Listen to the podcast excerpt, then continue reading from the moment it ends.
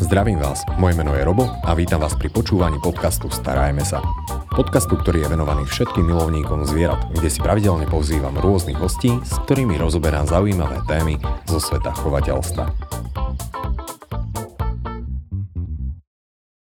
No a tou dnešnou témou je Začíname s chovom sladkovodných kreviet a preto som veľmi rád, že tu môžem privítať nášho dnešného hostia, ktorým je skúsený akvarista, no najmä človek, ktorého množstvo ľudí pozná v súvislosti s jedným veľmi obľúbeným zvieratkom v akváriu a tým sú sladkovodné krevety. Našim hostom je Ondrej Svoboda. Ďakujem, že si prijal pozvanie. Ja ďakujem za pozvanie, veľmi rád som prišiel a rád sa podelím o svoje skúsenosti, aspoň tie základné informácie pri chove týchto netradičných zvieratiek. Áno, a s tým musím súhlasiť, že sú naozaj netradičné. Ale ja by som začal s jednou otázkou. A to je vlastne, ako si sa dostal k akvaristike a prečo práve krevetky? E, tak akvárium som mal ako malé dieťa, priviedol ma k tomu otec, ale mm. potom dlhé roky som sa akvaristike absolútne nevenoval. Keď som už mal vlastné deti, tak som si povedal, raz keď sme sa nudili na jeseň, ideme si založiť akvárium. No a tak trochu som tomu prepadol.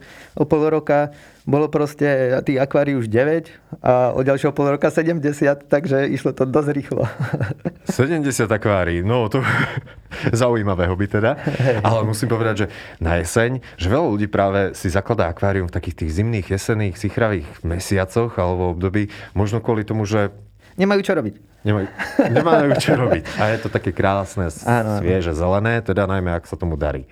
Ohľadom kreviet často koluje dogma, že sú náročné, že vyžadujú veľa vedomostí. Ako je vlastne na tom taká sladkovodná kreveta ohľadom starostlivosti, časovej, dajme tomu, a vedomostných nárokov na Jasne. stranu chovateľa? Ja som sa predtým s krevetami nestretol, nevedel som o tom, že vôbec existujú. Raz som uvidel krevetu proste v akvaristike a uchvátila ma tým mm. svojim netradičným výzorom, stavbou tela a úplne odlišným správaním na rozdiel teda od rýb. No a keď sa nám ich podarilo prvýkrát odchovať, uvidel som 2-3 mm veľkú krevetku na skle prilepenú, tak sme, boli, úspech. tak sme boli obrovsky nadšení, áno. No tak začal som sa o ne trocha viacej zaujímať mm. a vlastne zistil som, že ich naozaj existuje veľa druhov. Um, no, uh, veľa farebných variant a takisto veľkosti, rôz, uh, bývajú tie krevety naozaj rôzne. Mm-hmm. Uh, no a... Uh, a takto chyt... z toho profi, oh, teda respektíve z toho hobby, to potom prešlo na takú profesionálnejšiu Jasne, úroveň. Hej, potom, keď som sa tým začal zaujímať, tak vlastne som spoznal to, že tú situáciu, že na Slovensku je dosť biedná, hej, čo sa týka kreviet v porovnaní so zahraničím. Mm-hmm. A to som si povedal, že prečo nie, troška to vyskúšať aj po tej profesionálnej stránke, možno, že môže, bude mať nejaký menší úspech. No a začal som chovať viac druhov, postupne a išlo to celkom dobre. A keď sme pri tých druhoch, existuje ich pomerne veľa a niekedy musím aj ja sám povedať, že sám sa v tom strácam, neokaridina, karidina, potom je to heteropoda, davidy a neviem čo všetko možné je možné. Vedel by si nám nejako tak základne rozdeliť tie krevety, aspoň nejaké tie základné druhy, s ktorými sa tak bežnejšie môžeme stretnúť? Určite. No, tie základné druhy sú, sú asi tri. Prvé sú trpasličie krevety, mm-hmm. Sú to menšie, menšie krevetky, ktoré dorastajú do 2-2,5 cm, len mimoriadne do 4 až 4,5 potom sú to filtrujúce krevety, tie majú na predných končatinách vejariky, živia sa len drobnými čiastočkami. Zaujímavé je, že dorastajú do väčších veľkostí, a to 8 mm. až 12 až 14 cm dokonca. Tak to už dokážu konkurovať slušn- rakom. Áno, slušné zvieratka.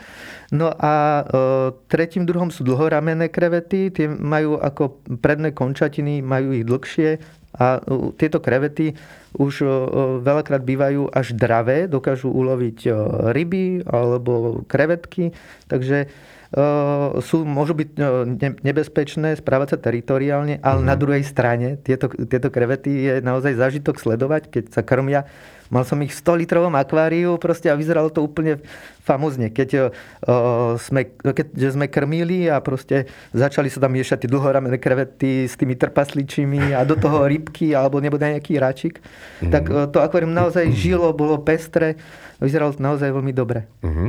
Môžeme krevetky Vzhľadom na to, že ich je strašne veľa druhov, priamo pripísať aj k nejakému kontinentu, alebo sú tak celosvetovo viac menej rozšírené? Um, celosvetovo nie. Ako väčšina tých druhov kreviet pochádza z Ázie, alebo tam boli vyšlachtené. Mm-hmm. Napríklad existuje jedna kreveta, ktorá pochádza z Afriky, z Gabonu, volá sa Gabonská, je to filtrujúca kreveta, ktorá dorastá až do tých 14 cm.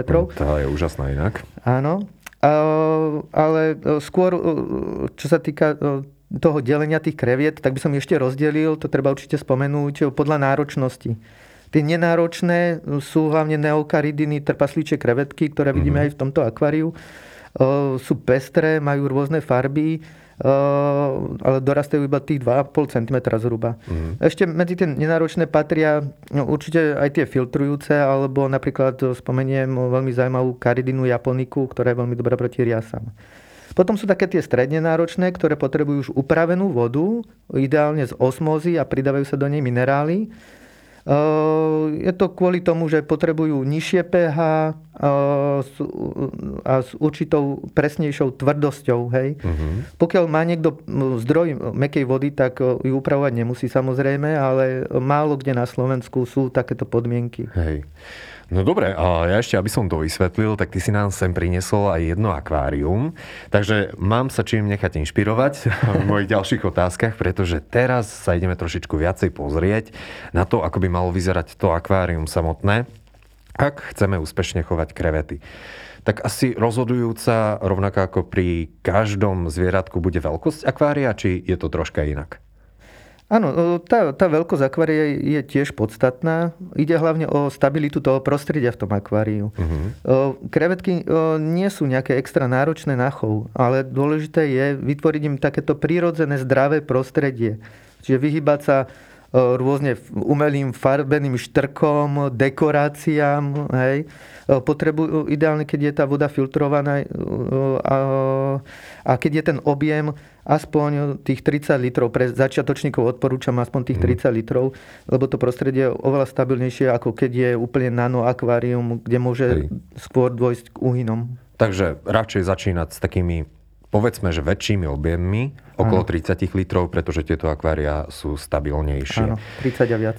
Hej, ďalšia vec uh, je technika, čo sa týka akvária. Tá zabezpečuje kvalitu vody, ale rovnako tak napríklad aj osvetlenie je dôležité.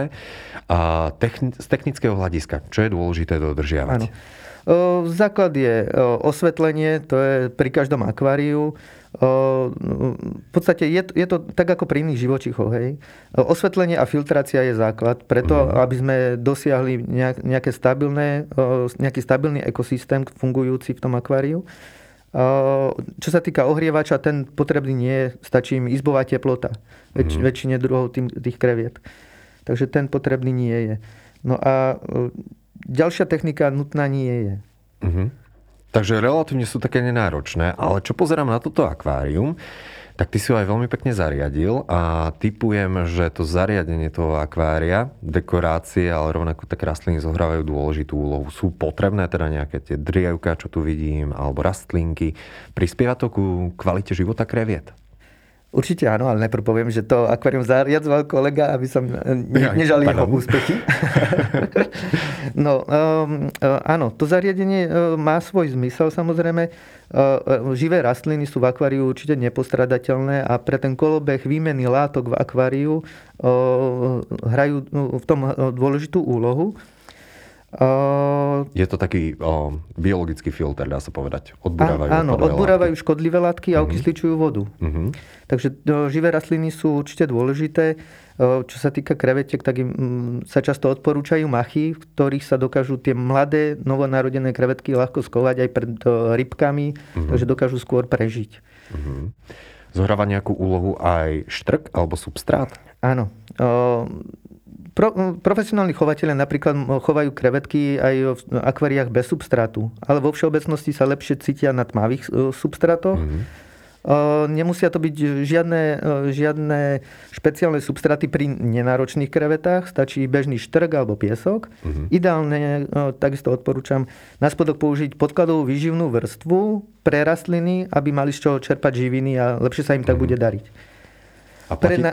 oh, Pre náročnejšie krevetky je vhodnejšie použiť aktívne substraty, ktoré uh-huh. upravujú vodu, znižujú čiastočne pH a stabilizujú parametre vody. Vtedy, keď sa používa tá upravená voda z osmozy. Uh-huh. A ohľadom substrátov, napríklad pri rybkách platí, že čím je obyčajne ten substrát tmavší, tak tá rybka sa cíti tak bezpečne a krajšie sa vyfarbí. Platí Presne. toto aj pri krevetkách? Presne tak. A napríklad na, na tých tmavých substrátoch krásne vyniknú práve tie žlté, oranžové krevetky, ktoré na, na, na ňom naozaj svietia. Ja, ty si naozaj priniesol pestrú paletu rôznych ano, krevetiek. Štandardne by som to takto neurobil, že by som mm. nemiešal rôzne farby, ale... Pre inšpiráciu. Presne tak. Pre inšpiráciu mm-hmm. sme to v tomto prípade takto spravili. Mm. Zohráva nejakú úlohu aj kryt na akváriu? Pretože som počul, že niektoré krevetky áno. zvyknú zdrhnúť. Áno, zvyknú zdrhnúť, hlavne keď im nevyhovujú par- parametre vody, alebo keď je v tom akváriu nejaký prírodzený nepriateľ, napríklad nejaká dravšia rybka, ktorá mm. ich mhm. naháňa vtedy, vtedy majú tendenciu vyliesť. Niektoré krevety dokážu vyliesť po kábloch od ohrievača alebo filtra, dokážu prejsť niekoľko desiatok metrov, takže nájdete ju pri vianočnom upratovaní. Pod skriňou. takže e, lepšie je, keď je akvárium zakryté, ak chcete mať úplnú istotu, tak napríklad ten otvor, kadiaľ sú vedené káble, dá sa upchať molitánom mhm. napríklad, mm-hmm. aby naozaj neušli. Ale bežne, keď je akvárium dobre zabehnuté, tak nemajú tú tendenciu. Nie je to vôbec pravidlom, že by utekali z akvária. Mm-hmm a ohľadom ideálneho spôsobu chovu. Sú to spoločenské zvieratá, dobre sa cítia v partii svojich súkmeňovcov, alebo sú to aj také, že samostatné zvieratka. Aký je najideálnejší spôsob teda? Áno.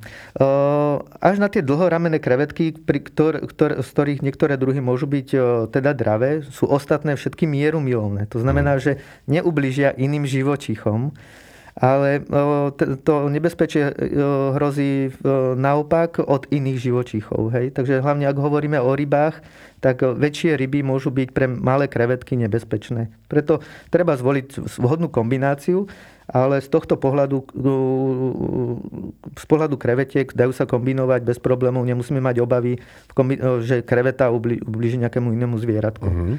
A čo sa týka teda kombinácie s rybičkami, mm-hmm. ktoré druhy sú také najideálnejšie? a s ktorými sa môžu kombinovať. A záleží napríklad toto aj od veľkosti akvária, od zariadenia samotného? Áno, záleží od veľkosti akvária, aké zvieratka tam môžeme nakombinovať a od veľkosti rýb. Hej. Takže uh, malé krevetky môžeme bez obav kombinovať, uh, dá, chovať v menších akváriách, s malými rybkami. Ideálne, keď majú do 2-2,5 cm. Takže napríklad niektoré druhy razbor, napríklad tetra ohniva alebo mm-hmm. iné rybky, ktoré sú malé, nedokážu ubližiť tým krevetkám a dokonca nedokážu ubližiť ani novonarodeným krevetkám, aj keď Samozrejme, vždy je tam nejaká šanca, že nejaká tam ma, ma, novonarodená krevetka padne. Hej. Pri väčších akváriách, keď chováme väčšie ryby, dajú sa takisto nakombinovať tam zaujímavé krevety, ale už je lepšie zvoliť väčšie druhy, ako napríklad karidina japonika, alebo filtrujúce krevety, ktoré môžu byť aj pri väčších rybách bez, bez problémov. Hej? Uh-huh. Takže dajme tomu, lebo ja som počul ohľadom kombinácie, dokonca aj sám som mal takú kombináciu krevetky s bojovnicou uh-huh. a fungovalo to, ano. musím povedať. Je to teda možné? Je to možné. Zákazníci sa takisto často pýtajú, že či môžu kombinovať krevety s bojovnicou. Nie je to tak ale úplne vždy. Niektoré tie bojovnice sú predsa agresívne, môžu tie krevety naháňať, ale od, zohráva tam svoju rolu aj zariadenie toho akvária a jeho veľkosť. Hej. Čím mm. menšie akvárium, tým je väčšia šanca, že e, tá, tá bojovnica nebude mať tie krevetky rada.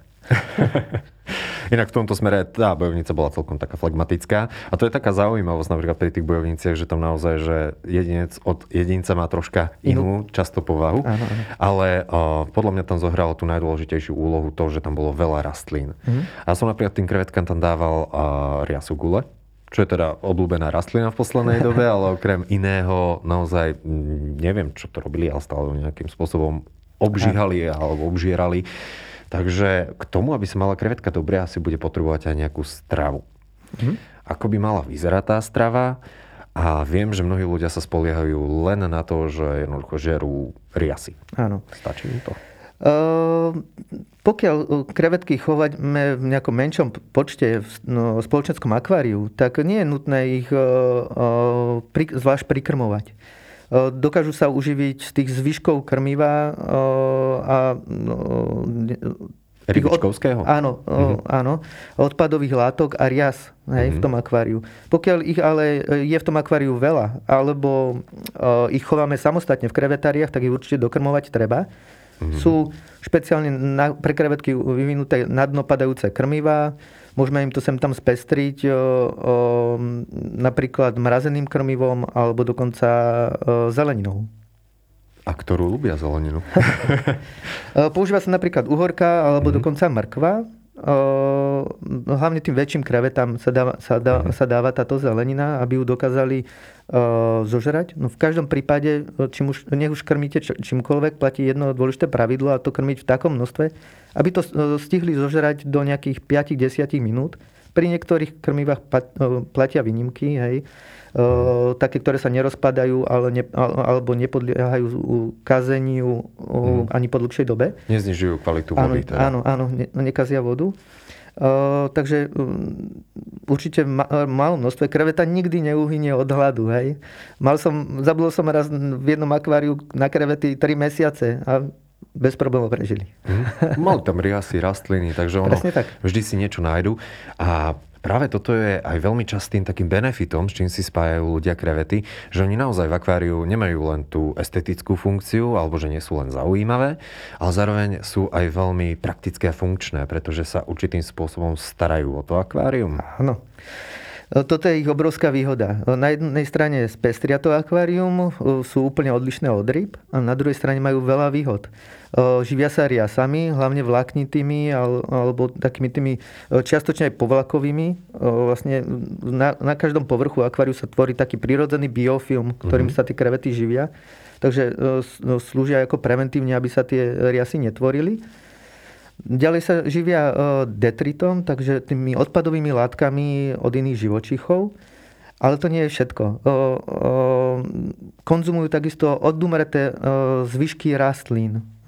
To je, takže tam takisto nezahnívajú. Alebo dokonca, keď uhynú nejaké živočichy, nejaká rybka, či už prirodzenou alebo neprirodzenou smrťou, tak dokážu zlikvidovať aj tie živočichy. Takže fungujú ako taká zdravotná policia v tom akváriu, mm No, takže to akvárium dokáže samostatne fungovať oveľa lepšie, keď sú tam nakombinované aj krevety, ako keď tam nie sú. Takže sú tam také mm, sanitárnu funkciu určitým ano. spôsobom majú. Sú aj nejaké krevety, ktoré sú naozaj že špecialisti na riasy napríklad? Áno, vo všeobecnosti trpaslíče krevety tie riasy likvidujú a možno nie až tak výrazne. Tie malé e, krevetky predsa majú tú spotrebu rias oveľa menšiu, keďže sú, keďže sú menšie ale e, e, často sa používajú aj v rastlinných akváriách alebo proti riasam e, krevety amano, to je Caridina japonika, tie dorastujú do 5,5 cm a sú to naozaj kosačky. Neúnavné kosačky, ktoré dokážu v priebehu toho svojho života naozaj zlikvidovať kvantum rias a odpadu v tom akváriu. Mm. A celkom sú také dominantné krevety. Japoniky, teda ja ich mám zo pár v akváriu a vyzerajú veľmi, veľmi zaujímavo. Áno. A oni naozaj, že to, to je tvor, ktorý sa nezastaví. Presne tak. Sú síce bezfarebné, ale majú krásnu kresbu na tele mm. a sú, tým, že sú väčšie, je ich viacej vidieť. Mm-hmm. A čo sa týka potom možností takéže úspešného odchovu kreviet, je to jednoduchšie, je to náročnejšie, pri ktorých krevetách sa to dá vôbec no. očakávať a pri ktorých mm, je to takmer nemožné? Väčšina tých nenáročných krevetiek, ako tie neokariny, sa dajú v pohode množiť. Uh-huh. Pokiaľ majú vhodné podmienky, tak nosia na brúšku vajíčka, z ktorých sa potom vyliahnú už rovno mladé krevetky. Trvá to asi 2-3 týždne, to nosenie tých vajíčok. Existujú však aj druhy, ktoré sa množia len cez slanú vodu, ako napríklad spomínaná karidina japonika. V prírode to funguje jednoducho tak, že z vajíček sa vyliahnú larvy, ktorá rie, e, ktoré rieka spláchne do mora alebo do brakickej vody. Mm. Tam sa z nich vyvinú krevety a tie idú naspäť do rieky. Takže migrujú postupne. Áno. To sú no. lososy. Áno, podobne. Uh, ale opačne. no, ale cestu majú tiež. No a napodobiť tento proces doma je extrémne náročné. Zvyšovať postupne tú sanilitu vody, alebo teda ten prechod do tej brakickej a potom naspäť do sladkej. A navyše tie larvy sa vyvíjajú až 120 dní, hej, takže nemá zmysel to doma skúšať. Fú, ale tieto krevetky, ktoré teda nie sú o nič menej zaujímavé, pretože ano. naozaj vidím rôzne farbné varianty, červené, žlté, čierne, modré bledomodré. Tie neokariny sa množia veľmi jednoducho. Hej? Ako som vravel, keď majú mm-hmm. dobré podmienky, čo nie je až taký problém, mm-hmm. tak, tak o, mávajú mladé dosť často. Mm-hmm. A keď namixujem rôzne farby kreviet do akvária, tak bude mať také strakaté, alebo udrží si to farby, alebo ako je to potom s tým? Ano. Lebo niekedy počúvam, že tie krevety stratia farbu. No, strácajú farbu. A pokiaľ, pokiaľ budete e, miešať tie e, rôzne farby, hmm. tým rýchlejšie no, tie ďalšie generácie tých kreviet tú farbu stratia. Takže preto sa odporúča ideálne zvoliť pri tom jednom druhu, čo je Neocaridina davidi, zvoliť jeden farebný variant, či už je to e, červená, e, modrá, žltá krevetka, tak e, dlhšie sa tak zaistí tá stabilita tých ďalších, vyfarbenia tých ďalších generácií. Mm-hmm. Dobre je, ale sem tam potom ten chov oživiť novými krevetami, ako nová krv. Bežne sa to robí pri chove aj iných zvierat. Hej, také praktické by som povedal aj celkom. Takže treba doplňať nové krevety. Áno, ale nie moc často. Áno, nie moc často. Môžeme teda nakombinovať z jedného jeden druh, ano. potom s ďalším nejakým druhom, ale tak, aby sa nekrížili, lebo potom strácajú mm. tie farby. Ano. Dajú sa kombinovať rôzne druhy kreviet, tak aby sa nekrížili. Musí ísť ale teda o iné, iné rody. Mm. O, napríklad neokaridina, karidina alebo makrobrachia. Hej, dajú sa kombinovať, všet, alebo aj tie filtrujúce krevety mm. sa dajú takisto nakombinovať v podstate aj nejaké 4-5 druhov spolu, bez toho, aby sa krížili. Hej, a nie sú voči sebe agresívne, takže to akvárium bude vo finále veľmi pekné. Až na tie makrobrachia ale nie a sú. Dlhoramené, dobre áno. si pamätám. Áno, dlhoramené, presne tak. Ale to môže byť celkom zaujímavé, podľa mňa. Je to zaujímavé. Druh? A keď aj sem tam nejakú tú krevetku chytia, tú neokarinu, tak to zase nevadí. Hej? Keď sa množia v tom akváriu a žijú, ich, dajme tomu v 50 litrovom akváriu môže byť 100 tých krevetiek. Mhm. Roztratia sa po ňom. Keď je dostatočne členité a zarastené, tak si to proste žije svojim životom. Ale nie je to tak, že by sa množili do nekonečna a že vám budú z toho akvária vyskakovať. Takže e, veľakrát sa ľudia bojí toho, že sa im premnožia, ale to mhm. nehrozí pri krevetách, lebo e, ako náhle už tie podmienky na to rozmnožovanie nie sú také vhodné, keď už je tam moc veľa, majú menej potravy samozrejme, mm-hmm. menej miesta, tak aj to množenie sa začne, e, začne pomaly klesať. Takže dokážu si to takto, dá sa povedať, že sami celkom dobre ustriehnúť. Regulovať, áno, mm-hmm. taká je príroda v tomto. Čo najčastejšie ľudia robia chyby? Alebo kvôli čomu sa najčastejšie na teba obracajú? Že majú problém, keď to takto môžem nazvať, s chovom kreviet? Mm-hmm. No, tak základ je nechať to akvárium dobre zabehnúť. Mm-hmm. Akvárium sa v podstate zabíha niekoľko mesiacov ale e, odporúčania znejú vydržať aspoň tie 2-3 týždne, kým tam dáte akékoľvek živočichy, nehovoríme len o krevetách. Uh-huh. S tým, že akvárium by malo mať už rastliny. Áno, ra- aby bolo zariadené, uh-huh. aby bežal filter. Môžete tam nasadiť aj baktérie, aby to zabehnutie prebehlo rýchlejšie, ale aj tak je dobre počkať aspoň tie 2-3 týždne. Takže to je základ, uh-huh. vydržať nie ako ja. Trpezlivosť. Áno, lebo každý sa učíme na svojich chybách zvyčajne, takže veľakrát aj keď to ľudia počujú, tak sa nepoučia a vyskúšajú to skôr a dopadne to tak, ako to dopadne. Takže no, to je, to, je, to je no, prvá vec. Druhá vec je ideálne vyhybať sa no, rôznym prípravkom a liečivám. Uh-huh. Um, um, je, je troška problém, pokiaľ sa používajú hnojiva, pretože tie obsahujú ťažké kovy, ktoré bestavovce vo všeobecnosti horšie znášajú. Uh-huh. Takže aj keď výrobcovia ich často odporúčajú ako vhodné pre, pre krevety alebo slimaky, nie vždy je to pravda. No a čo sa týka liečiv, je ideálne, pokiaľ máte tu možnosť, že napríklad máte choré ryby a chcete ich preliečiť, tak ich preliečiť mimo toho akvária, ak sa to dá. Uh-huh. Alebo tie krevety to nemusia znášať dobre. Takže zle znášajú v podstate akúkoľvek chémiu, keď to môžem takto povedať, v akváriu? No, Pridanú. Áno, veľa, veľa druhov chémie znášajú horšie. Uh-huh. A ešte niečo, kvôli čomu sa na teba ľudia naozaj že obracajú ohľadom týchto krevetiek? Nejaké trpia nejakými chorobami, parazitmi? No, toto je obrovská výhoda oproti ryb, e, rybám. E, ryby majú, môžu mať nespočet e, rôznych chorôb, ktoré sa niektoré ľahšie alebo ťažšie liečia. Mm-hmm. Pri krevetách to proste nehrozí. Ako krevetky netrpia tým, že majú jednoduchšiu stavbu tela, takmer žiadnymi chorobami. Existuje jeden parazit, ale ten sa dá vyliečiť pomerne ľahko. Mm-hmm. A parazita, mm, to sú tie také nitky? Nie, ja, mysl, ja myslím parazity, ktorý, ktorý sa uchytí na, na ich tele, uh-huh. hlavne na hlave. Vidno to ako drobučké biele chlopky. Uh-huh. Pokiaľ je tých parazitov príliš veľa, tak tá krevetka môže uhynúť. Áno, takže dokáže to ohroziť, dá sa povedať, že krevetky v našom áno, ale vyskytujú sa dosť zriedka a pokiaľ sa to pod, podchytí, tak sa dajú vyliečiť. Uh-huh.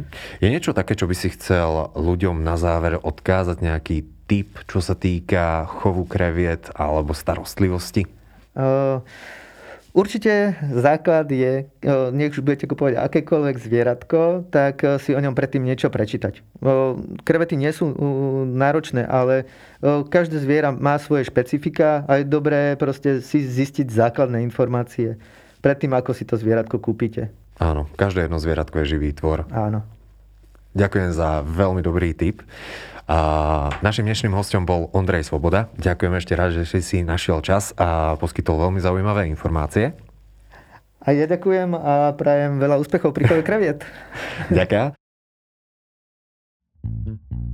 Počúvali ste podcast Starajme sa s Robom Šemerom a ak sa vám tento podcast páčil, môžete sa prihlásiť na jeho odber v aplikáciách Apple Podcasty, Google Podcasty, Spotify, rovnako nás nájdete na YouTube a všetky nahraté časti nájdete aj na internetovej stránke starajmesa.sk.